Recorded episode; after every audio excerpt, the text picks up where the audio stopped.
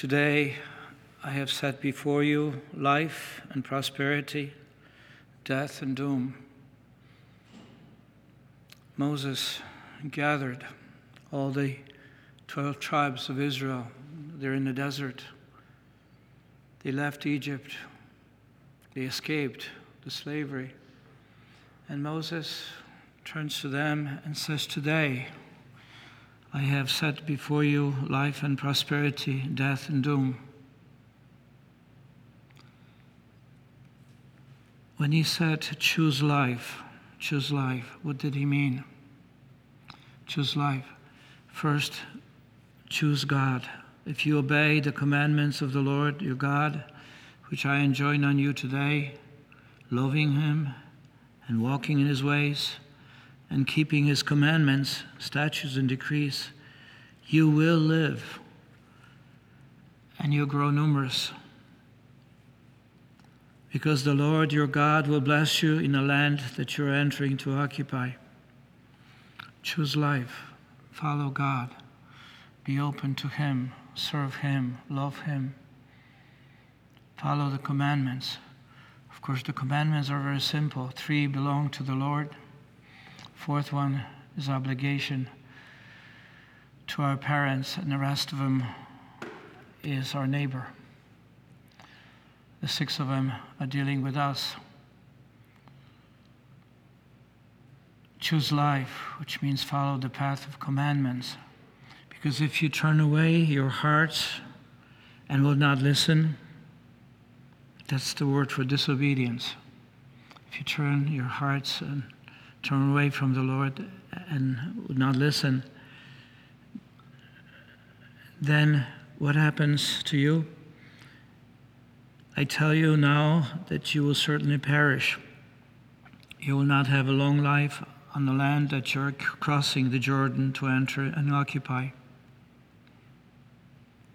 I call heaven and earth today to witness against you. If you say you wish to follow me, then follow. If you wish to say, you are my, my Lord and my God, then the Lord will bless you. Choose life then that you and your descendants may live by loving the Lord your God, heeding his voice, and holding fast to him. For that, for that will mean life for you, a long life for you to live on the land that the Lord swore that he will give, it, give you to your fathers, Abraham and his descendants. It is simple in many ways. It is simple to say yes to God. But the problem is, it's not that simple when it comes to day to day life. Because if I say I choose life and I want to follow the Lord, then for us, we know what following the Lord means following Jesus, following his ways. Not just that he obeyed the commandments because he did as a Son of God, he did. But there's one more that he chose to do, and as he was willing to die for us. This is why he gathered his disciples and he said to them, it wasn't to everybody else. He said to them, The Son of Man must suffer greatly and be rejected by the elders and the chief priests and the scribes and be killed on the third day, be raised. He didn't have to die. He was Son of God, yet he chose. This is that, that commandment of love which makes all the difference. So when we say to choose life, is to choose the commandment of love. But someone can say, I, I, I can't. I have a hard time accepting someone who betrayed me, who cheated on me. I have a hard time letting go of someone who manipulated and took away my good name, took away my, my possession, my dignity. How can I love someone? How can I forgive someone when it's so difficult because emotionally I'm so wounded, so hurt? I can't let go. I, even if I try, I just can't do it. It's one aspect of that love which is so hard. But that's why we can't do it ourselves. We can't do it. We have to say, Lord, you have to help me. You have to help me because I can't do it. But I can say, Lord, if I could, I wish because I want to be obedient to you, I want to say yes to you. So if I if I could, I would. But you have to help me because there's no way I can do it myself. And God will help us. That's the whole thing, even if it takes time, even if it takes long years of prayer to let go. Choose life for us means to follow Jesus the way he did what he did, how he loved, how he cared, how he forgave, and how he embraced all the junk upon himself so that we may not suffer the consequences. We see sometimes troops in a battle, they, they, you know, they go and, and, and throw themselves on a live grenade to protect their buddies. We see how sometimes the white martyrdom is manifest in the life of parents who stretch and stretch for their children or for others. This type of white martyrdom. There are five candidates for martyrdom in our own community, and, and this type of martyrdom is called martyrdom out of love for others. Martyrdom, meaning something that you do because you love the Lord so much, you don't want to abandon your faith.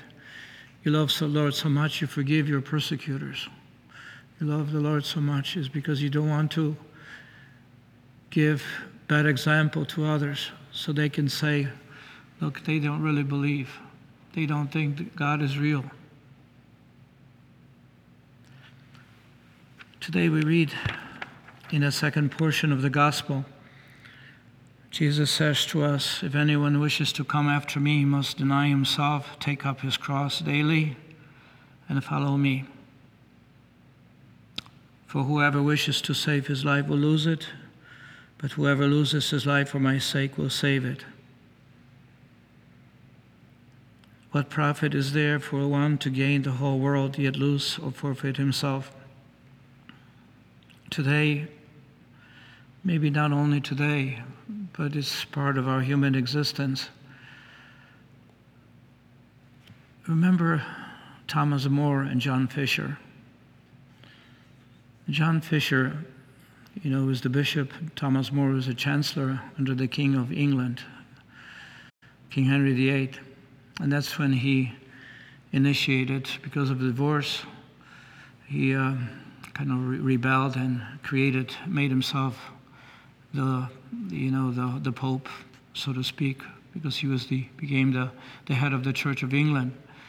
And so he demanded from all what is called the oath of supremacy, which means that they have to accept him as a as the spiritual leader. And so was Chancellor Thomas More very faithful to the king all the way, very faithful servant.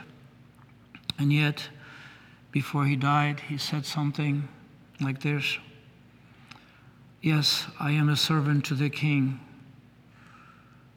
but I, love, I serve God first. John Fisher said something similar. He said, you know, his friends were coming to him and they, they said to him, you know, look, you, you still believe. You still believe in the Lord. You may not even accept him What's, what's the problem with saying, taking that oath of supremacy? What's the problem? And so he says to them, he says, I want you to get yourself ready. I'm going to ask you a question next time you come. Get yourself ready. I'll give you a question. If you can answer me with, in a way of cogent and prudent way, then I may, I may consider. So they go there, they try to prepare themselves on, on a theological level because it had to do with divorce, had to be with uh, the uh, primacy of Peter and all the other things. So they kind of trained themselves as to what the problem was.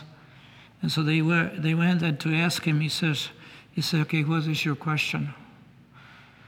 And he tells him, Answer me. Can you tell me a good reason why I should not accept what profit is there for one to gain the whole world, yet lose or forfeit his own soul? and they couldn't answer him. They couldn't answer him. The reason is that there can be anything.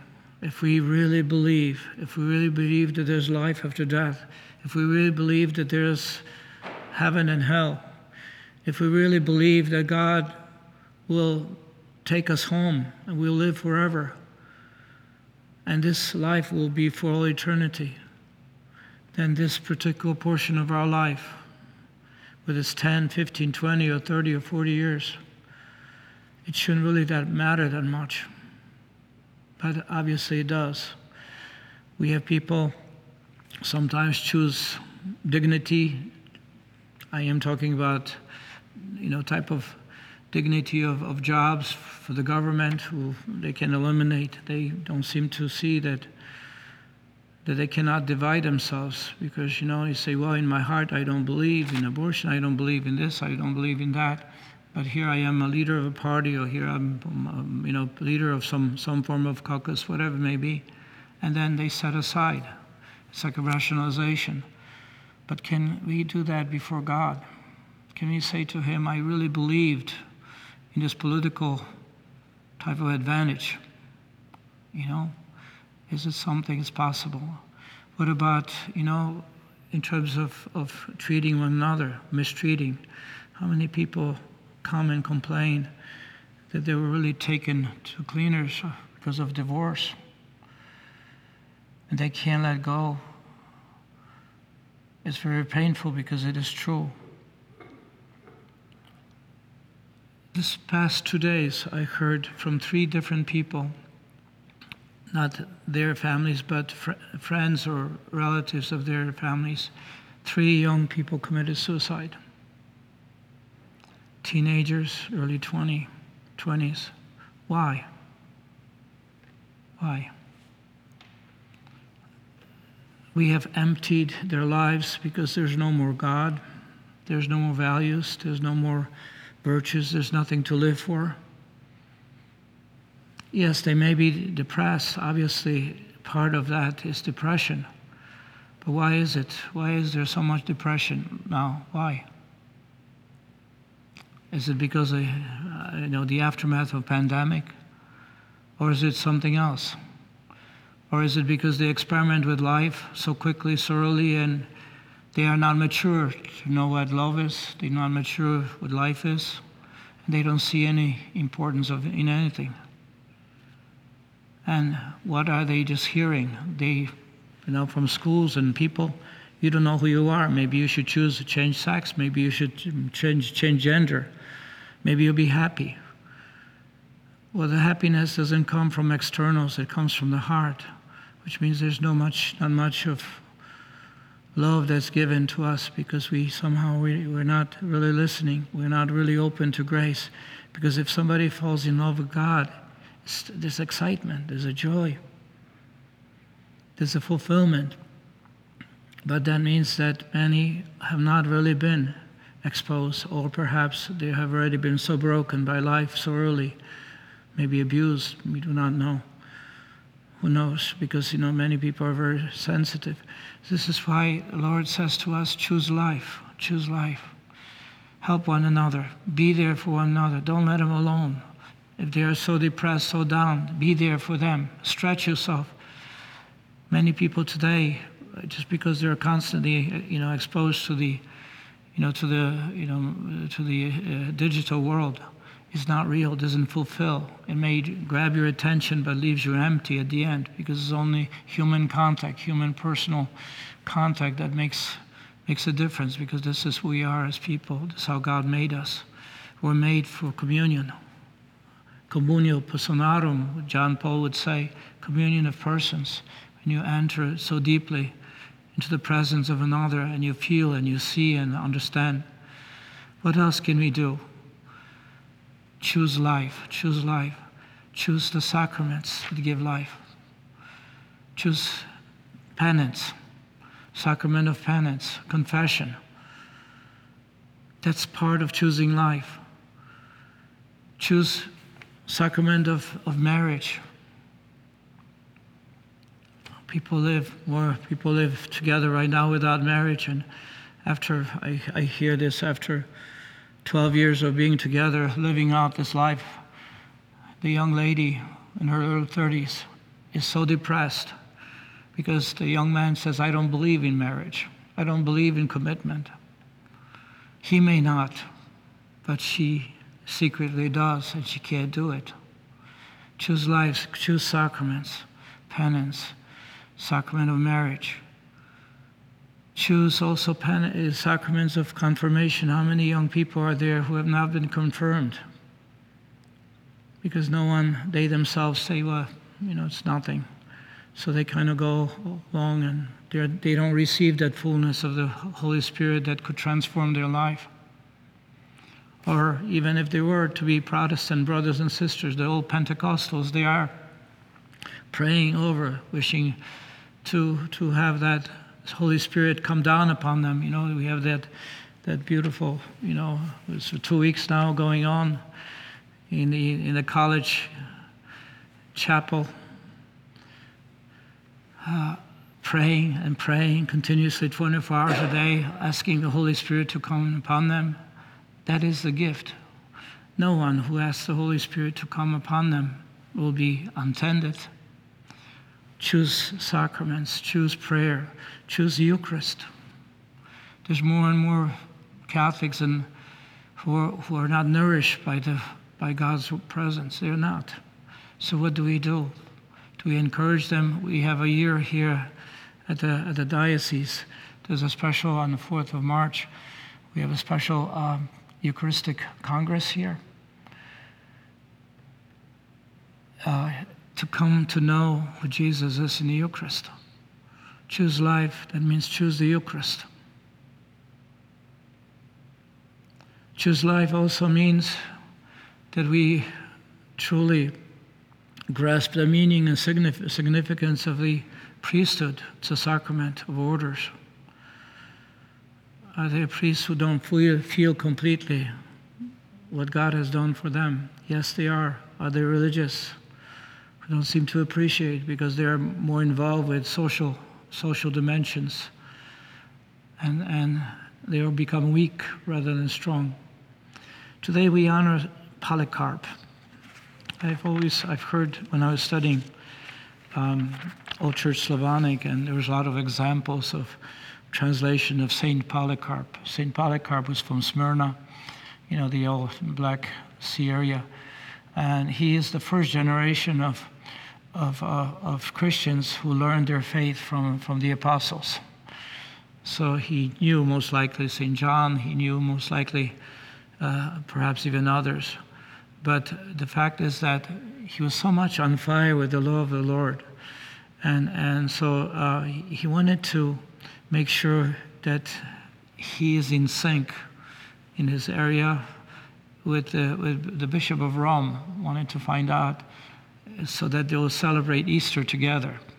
They'll be on the same day because, you know, it's based on, it's a lunar calendar and he was wanting to do so. So he goes and he wants to consult and he goes to Rome to um, the Pope Anicetus and, and then he gets, gets himself into trouble because as a Christian during the persecution and, and then he dies. And yet, he's the one who wrote so much. We have um, probably most of the writings right now from the apostolic fathers, meaning the, those who were, uh, who, were, um, uh, who were learned their faith through the apostles. He wrote, we can see how they understood their faith. And we see, see that, that type of zeal in them, that love for Christ, love for people, love for the celebrations, love for the Eucharist, love for Easter. He knew St. Ignatius of Antioch, he's another one of those apostolic fathers as you know, Clement. These are the people who learned their faith through the apostles. But what did they do?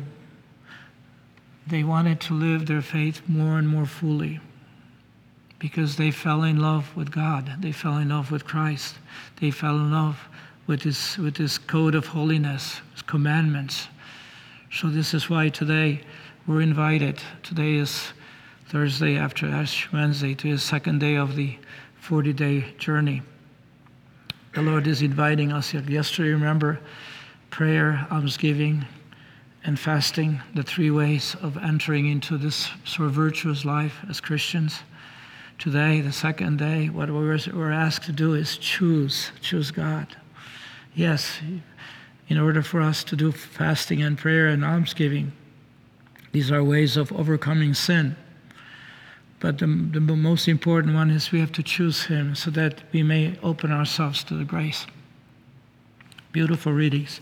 And, and finally, today, Jesus' words Take your cross upon your shoulders and learn from me, for I'm meek and humble in heart. If you carry the cross behind me, you'll experience resurrection. Because that's what ultimately the Lord is asking us. Choose life is that life that goes beyond the grave. Choose life that we enter into the presence of God, in that mystical presence, in that mystical communion of love of the Holy Trinity, whereby we become part of the divine plan, divine grace, divine love, divine life. We are partakers of divinity by hearing, by the gift of the Holy Spirit, but above all, we're divinized by the Eucharist, by Jesus truly alive, truly present. We're divinized. We believe this. I know God will help us because we have many things to do. We have many things to overcome the brokenness, human brokenness, sinfulness, wounds that we have sustained. But there's nothing that God cannot fix, there's nothing that God cannot heal. Ultimately, He wants us to be His sons and daughters according to, this, to the pattern of His Son, Divine Son. Are you a Marian helper? Join our Spiritual Benefit Society and start sharing in the graces of all the daily masses, prayers, and good works of Marian priests and brothers all over the world. Sign up is free and easy. Simply visit micprayers.org. That's micprayers.org. Thank you, and God bless you. Please follow or subscribe to this podcast to receive the latest episodes and updates. If you have been blessed by this podcast, I invite you to leave a review. Reviews greatly improve our podcast ranking and will help spread this podcast to other people throughout the world. Are you enjoying this podcast? I invite you to listen to more shows brought to you by the Marian Fathers of the Immaculate Conception.